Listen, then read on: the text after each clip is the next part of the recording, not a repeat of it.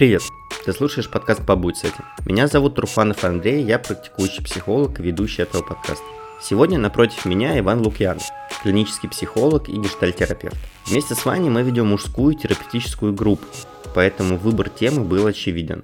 В первой части мы будем говорить о друзьях, отношениях и переживаниях, а также о том, как они с возрастом меняются.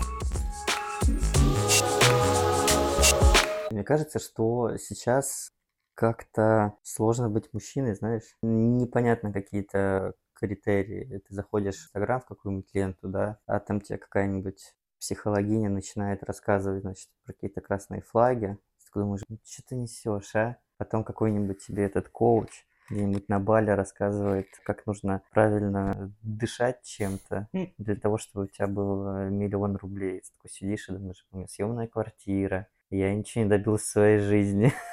То есть ты заходишь с кризиса сразу. Ну, возможно. Но это ты приводишь крайние какие-то варианты. Я, кстати, не уверен, как, как в твоей подписке появился мужчина из Бали и женщина, которая про красные флаги рассказывает? Я последнее время просматриваю, ну, типа, э, как-то серчу, да, как-то на молодежном Серфишь. серфю ленту, вот, с различными псевдокоучами и психологами. А, я видел эту рубрику у тебя, да. Вот, да, и сохраняю себе для того, чтобы когда-нибудь сесть и записать какое-нибудь видео, где сказать, что это все Последнее меня просто разорвало, значит, есть какая-то мадам, занимается расстановками по Хеллингеру. Ну, это популярно, я знаю Вот. таких. Ну, опустим, что это дичь, вот, которую они говорят, но она там говорит про то, что девушка не должна быть э, подружкой для мамы. Мгм. То есть в целом к родительским фигурам не- нельзя подходить на равных, потому что тогда нету баланса в этих отношениях.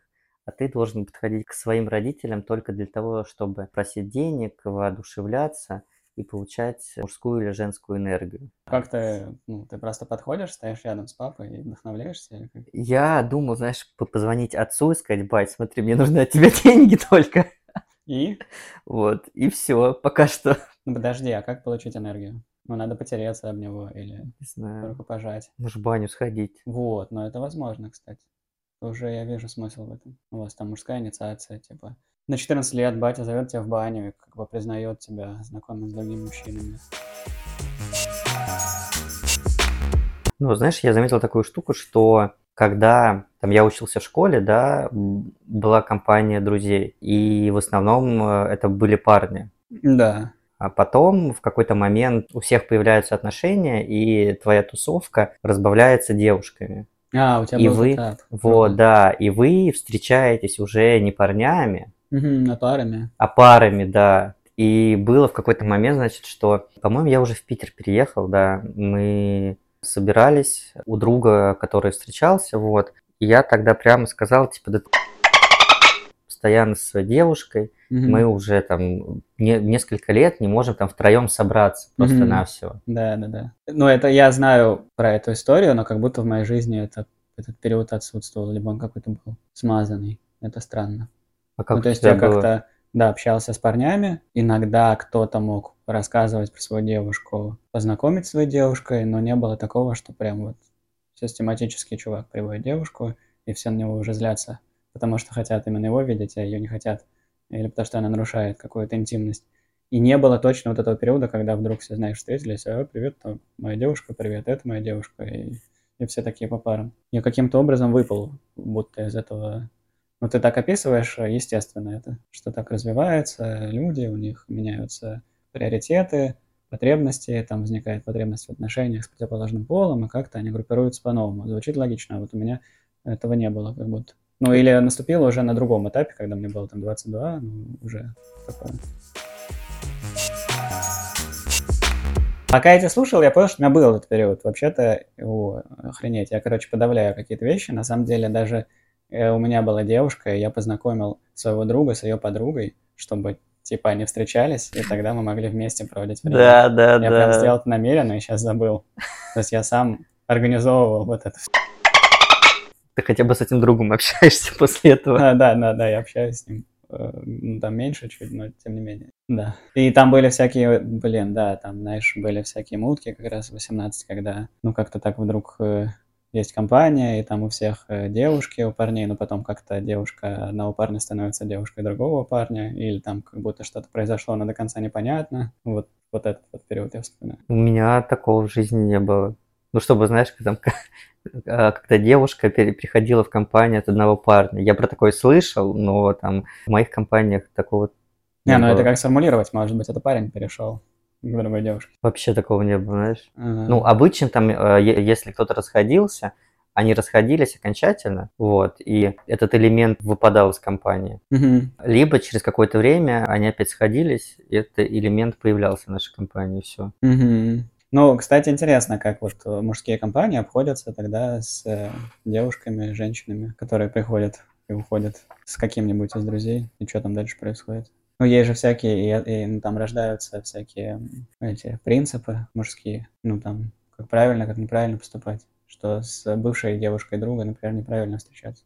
У тебя было такое? Нет, у тебя не было запрета на это. У меня как будто был. Как будто все интуитивно такие, не, ну это вообще херово так делать. Такого запрета не было, наверное, потому что не было такой ситуации в компаниях, когда парень с девушкой расстаются, да, и возникает вопрос, а, с кем общаться, да? Ну да, на чьей вы стороне вообще? Вот. Что за... Нет, как бы есть компания, там, грубо говоря, знаешь, там основной костяк этой компании, вот. И так как в основном это парни, да, угу. вот, девушка тогда это тот э, элемент свободный, от не холодно и не, не холодно и не жарко от того, ну, что да, она пришла, она ушла как бы у вас крепкие отношения друг с другом, а девушка здесь получается просто сопровождающая. Ну тут видишь еще, знаешь, в моем опыте такого нету, потому что там есть компания школьных друзей моих, вот, у них только одни отношения были.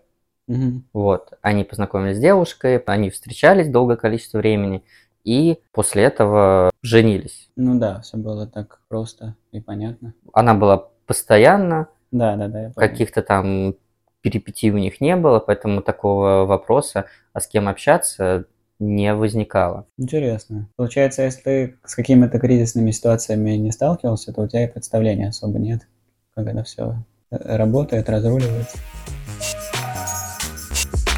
Хорошо, смотри, про мужчин и женщин есть еще такая тема. Как влияет мнение твоих друзей, мужчин, на твой выбор девушки или жены? Ты реагируешь на то, что мужчины вокруг тебя как-то отмечают Э, девушка рядом с тобой. Ну, там, говорят тебе про нее какие-то комплименты, одобряют ее, обращают вообще на нее внимание, ты видишь, что она им нравится, там, и так далее. Насколько это влияет на твой интерес к ней, на твой выбор ее, на твое возбуждение, может, там, по отношению к ней? Мне, наверное, повезло с э, друзьями. У нас не было принято такого, чтобы обсуждать партнера, да, и говорить, какой он плохой. Если там что-то было не так, вот, ну, по крайней мере, я интересовался, что не так. Угу. И говорил, ну, это твой выбор, я ну, да, я и я приму любое твое решение. Это такая вот. ну, стратегия нейтралитета, чтобы тоже не конфликтовать, не ссориться. Ну да, как бы. Ну вот, а ну все равно вот тебе важно, что ну, вдруг такое классная у тебя девушка, там вообще отлично. И, ну там что-нибудь про нее, типа красивая, умная, я не знаю. Ну слушай, вот сейчас мои э, друзья все говорят вот про мою девушку. Она у тебя замечательная. Ну, тебе, на тебя это влияет, тебе это помогает как-то, я не знаю. Мне это приятно. Mm. Ну окей, вот, да. Вот. Я думаю про то, что там, э, если бы они сказали там что-то плохое, да, mm-hmm. как бы это повлияло на меня. Ну, я бы точно с ней не разошелся, да. Mm-hmm. Вот. Я бы уточнил у друзей, там, что они заметили. Mm-hmm. Если бы мне это как-то откликалось, я бы тогда подошел к своему партнеру и, ну, и сказал, мне кажется, есть какая-то проблема, как ты думаешь по этому поводу? Ну, потому что друзья могут быть калькой ваших отношений. Они могут увидеть то, что ты не замечаешь. Да, если ты готов принять их какую-то обратную связь. Вот здесь, да, если ты готов принять и услышать их. Да. Потому что мне кажется, ну, ну или по крайней мере, я сужу по своему опыту, что в моем окружении очень э, редко можно было сказать какую-то обратную связь, где тебя бы услышали и как-то восприняли бы. Поэтому я, наверное, держался этого нейтралитета. Страшнее всего, короче, когда ты психолог, и ты видишь, что твой друг встречается с какой-то ужасно пограничной э, девушкой. Ну, то есть ты видишь сразу, что что-то здесь не так. Ну, то есть глобально не так, прям совсем. Ты понимаешь, что это, ну, там, то, как она себя ведет, это не просто своеобразно и может подходить некоторым мужчинам. Ты, ты должен... от нее подальше. Она же тебя приглашает, я не знаю, там, ну, делать какой-нибудь опасный Ну, слушай, да, вот у меня было такое, кстати. Но тогда я сказал прямо как есть. И сказал, что если ты готов, окей, хорошо. Да, но, как правило, меня не спрашивали мнение психолога, знаешь. А как у тебя спрашивали тогда? Ну, да меня вообще не спрашивали, да, это там я тоже влезал, ну, в каких-то ситуациях, мне что-то прям надо было сказать, такой, дружище, послушай меня. Ты тут мне позвонил и сказал, как тебе плохо в отношениях, так вот, надо братан. Еще тебя послушали? Нет. А, ну, то есть это не сработало, да, я не знаю, насколько эффективно это. Но я думаю, эта тема интересная про то, как мужчины влияют на выбор друг друга, на выбор партнеров. Вот, что они могут, э, твои друзья, твое окружение мужское могут стимулировать, допустим, развитие тобой каких-то отношений, как-то влиять на тебя в ту или иную сторону. Вот, могут укреплять, допустим, твое решение вступить в брак или, наоборот, подкреплять ту часть твоих, может, сомнений, ту часть тебя, которая сомневается, которая хочет чего-то другого. Мне кажется, здесь еще играет возраст. Когда тебе там 18-20, твое окружение, правда, очень сильно влияет на тебя. И mm-hmm. твоя компания друзей может сказать о том, что с твоей девушкой что-то не так, она им не нравится, да? Mm-hmm. Тогда, ну, наверное, в большей степени ты будешь им доверять. Ну, может быть, да. С другой стороны, зависит от того, опять же, насколько ты склонен там наперекор что-то делать, или наоборот восприимчив к чужому мнению. Но как будто в такой здоровой картине взрослея мы все-таки становимся более уравновешенными и опираемся на себя больше, ну, тогда да. И роль, вот как раз роль друзей, вообще любых друзей и друзей своего пола, естественно, она, конечно, с точки зрения общей психологии, психологии развития, она вот выше всего как раз в подростковом возрасте, а потом постепенно, постепенно как будто становится не так важно общаться с большим количеством людей. Сначала ты, опираясь на сверстников, противостоишь родителям, укрепляя связи горизонтальные, ты как бы можешь лучше обходиться с э, вертикальной иерархией в своей семье. Но потом ты становишься достаточно самостоятельным, сепарируешься от родителей, и тогда тебе уже это не нужно в такой степени. И друзья скорее удовлетворяют потребность там в развлечении, в разделении каких-то эмоций, ну, что-то такое меняется их э, какое-то глубинное значение в твоей жизни. И сколько у тебя сейчас друзей? А, просто ты спрашиваешь, как Юрий Дудь. Э, лучше спроси, сколько я зарабатываю. Не знаю, но я считаю, что у меня их достаточно много. Мне всегда казалось, что я как раз умею дружить. У меня после четырех лет э, психотерапии вопросы к себе по этому поводу. Вот. Но, Почему их так много? Ну, скорее, не слишком ли я там удобным пытаюсь быть, что не, не избирательным в чем-то. Mm. Вот. Э, у меня, например, до сих пор, э, вот прям в подростковом возрасте у меня была дилемма, что было, казалось бы, много свободного времени периодически, потому что я там не всегда много занимался учебой или какими-то секциями. Но возникали постоянно ситуации, когда я судорожно пытался успеть встретиться, провести время со всеми друзьями, которые меня куда-то позвали. А еще кто-то, ну знаешь, там просил помочь или что-то такое, на что-то жаловался, и я как бы чувствовал, что надо откликнуться и помочь пацану. Mm, это то... была такая дилемма, как мне вообще не разорваться.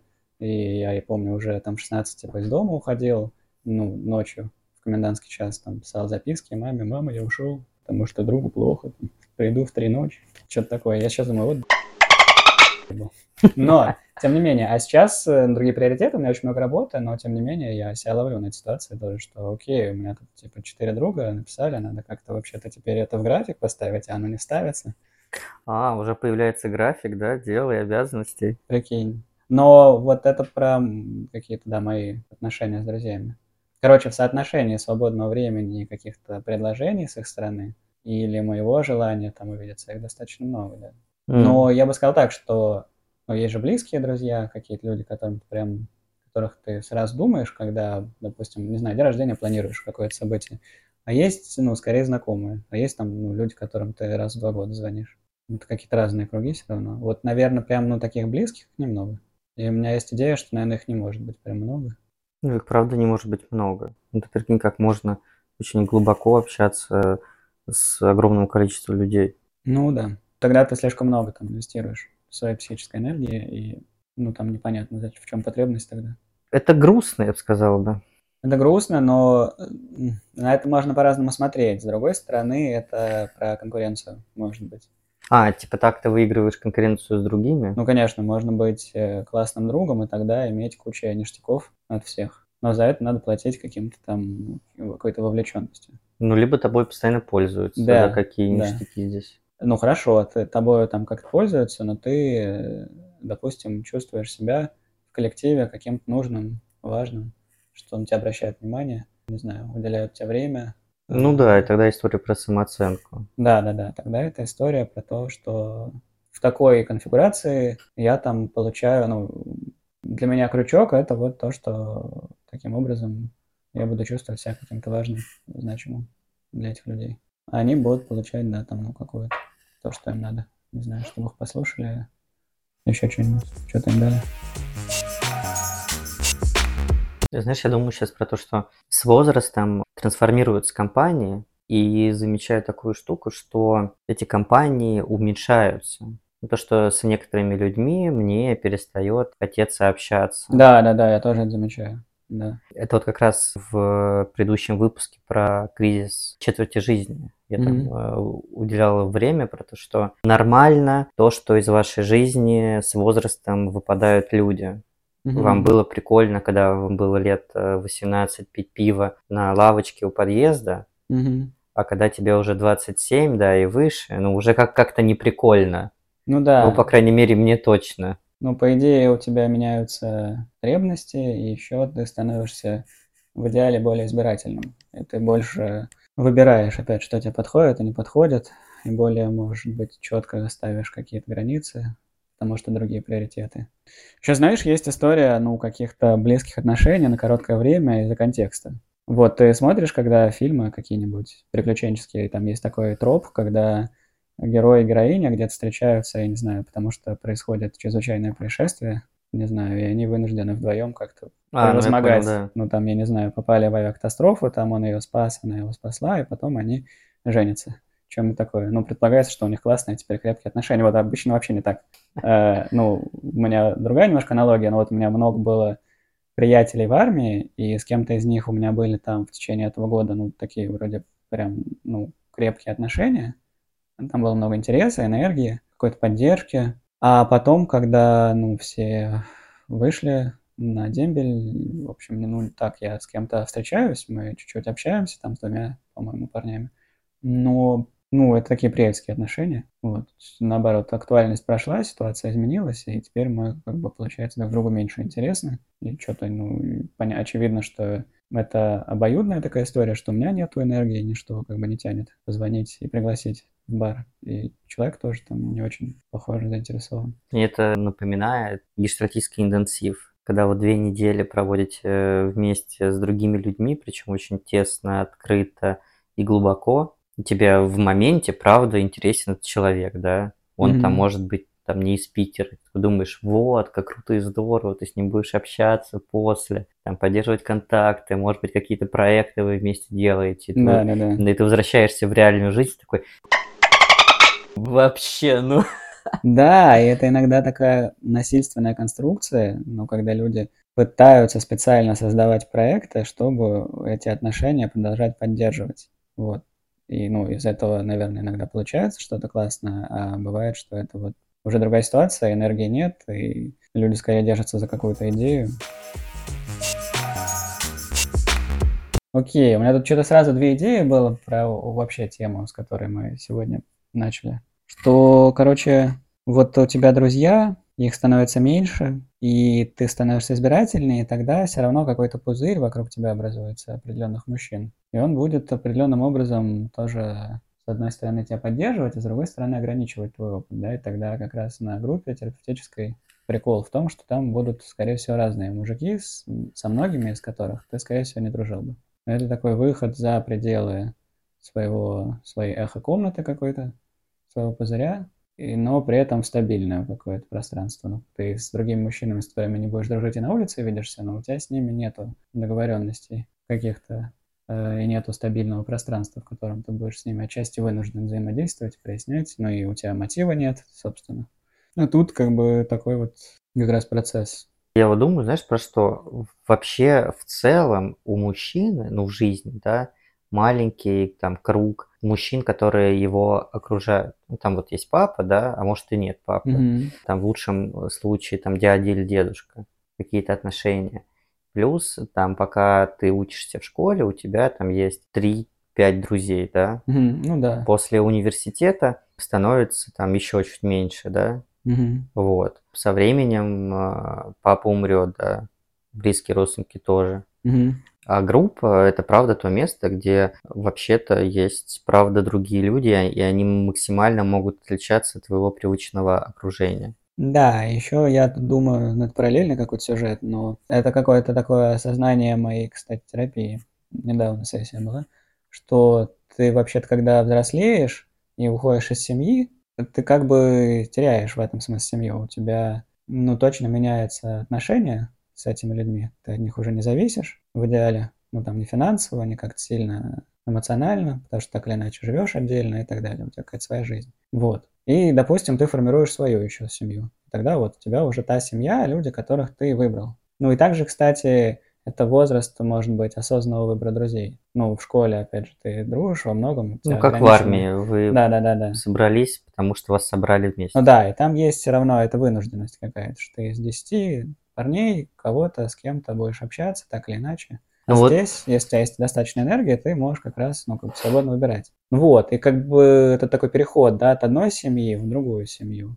От такого как бы сообщества друзей отчасти по неволе в мир, где ты можешь выбирать сам.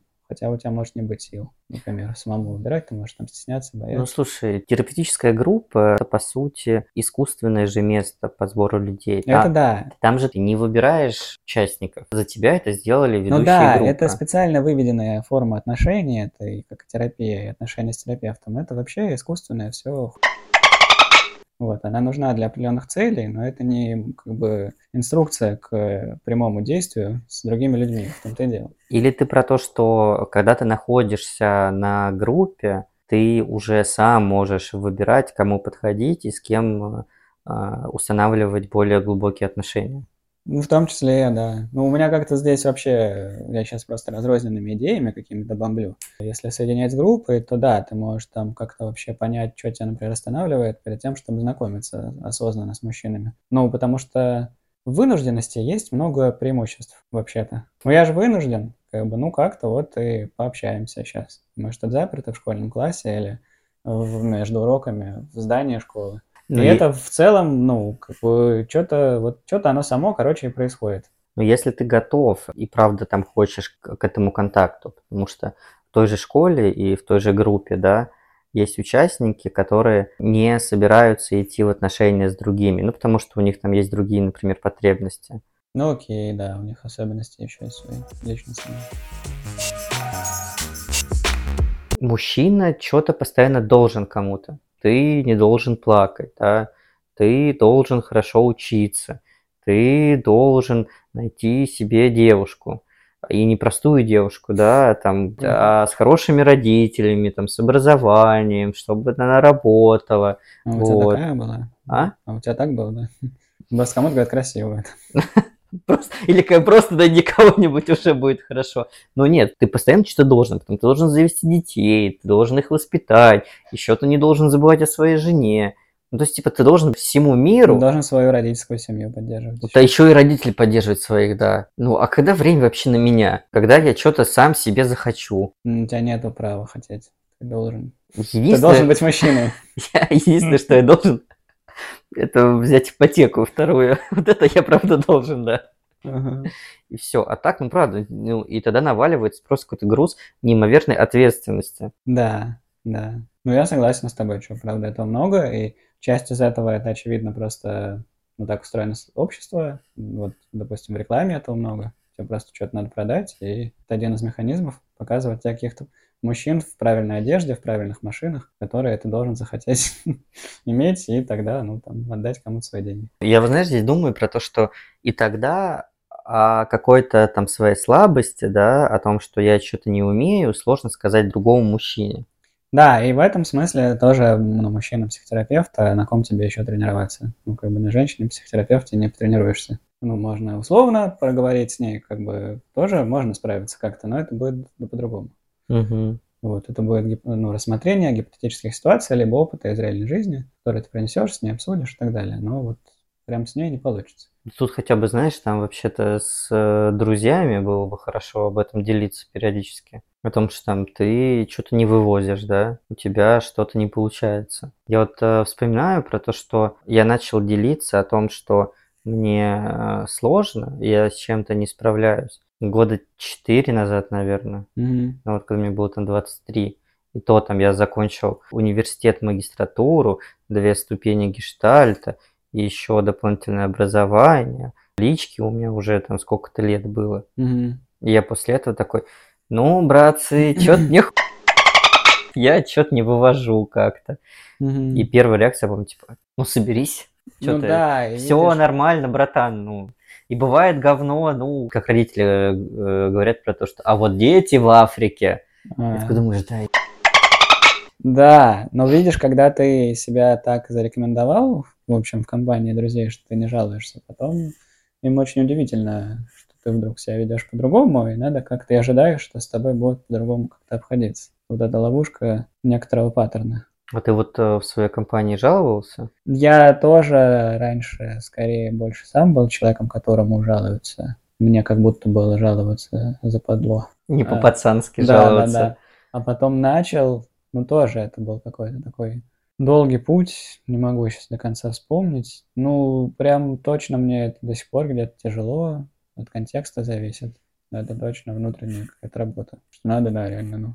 Вообще, вообще заметить для начала, что мне А, это, да, кстати говоря, заметить, Вот. тебе бывает сложно. А потом уже найти человека, которому ты можешь это рассказать, потом сделать так, чтобы у него в расписании с твоим расписанием совпало время для телефонного звонка. Я пишу другу такой, давай звоним, такой, не, братан, у меня жена, я...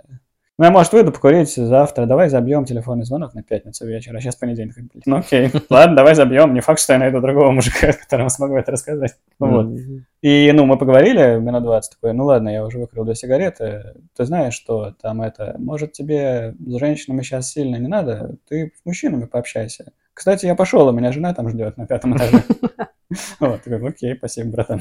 Вот, но это я к тому, что реально, да, это надо понять, что мне ху- понять, что мне реально надо об этом поговорить, чтобы стало полегче, или какие-то вопросы задать, поделиться. Потом вот найти человека, организовать с ним встречу, эту как-то встречу, вот на ней еще собраться и рассказать. Это, правда, мероприятие. Ну, и если ты всю жизнь терпел, да, либо всю жизнь ты выслушивал чужие проблемы, то и не находится место, не находится время, и не находится кому вообще рассказать об этих сложностях. Ну, помимо того, что в какой-то момент ты понимаешь, ну, как ты рассказывал, да, я понимаю, что что-то моя жизнь э, не блещет яркими красками, и все в ней. Я вроде пробую, и ничего не меняется, ну, тогда последняя станция – это психотерапевт. Ну, Ну вот да. если там не помогут. Вот это грустно, да. А там, ну, это же нормально, что правда ты можешь прийти, и тебе с первой сессии не понравится специалист, и это нормально уйти и искать следующего, а не разочароваться в психотерапевте.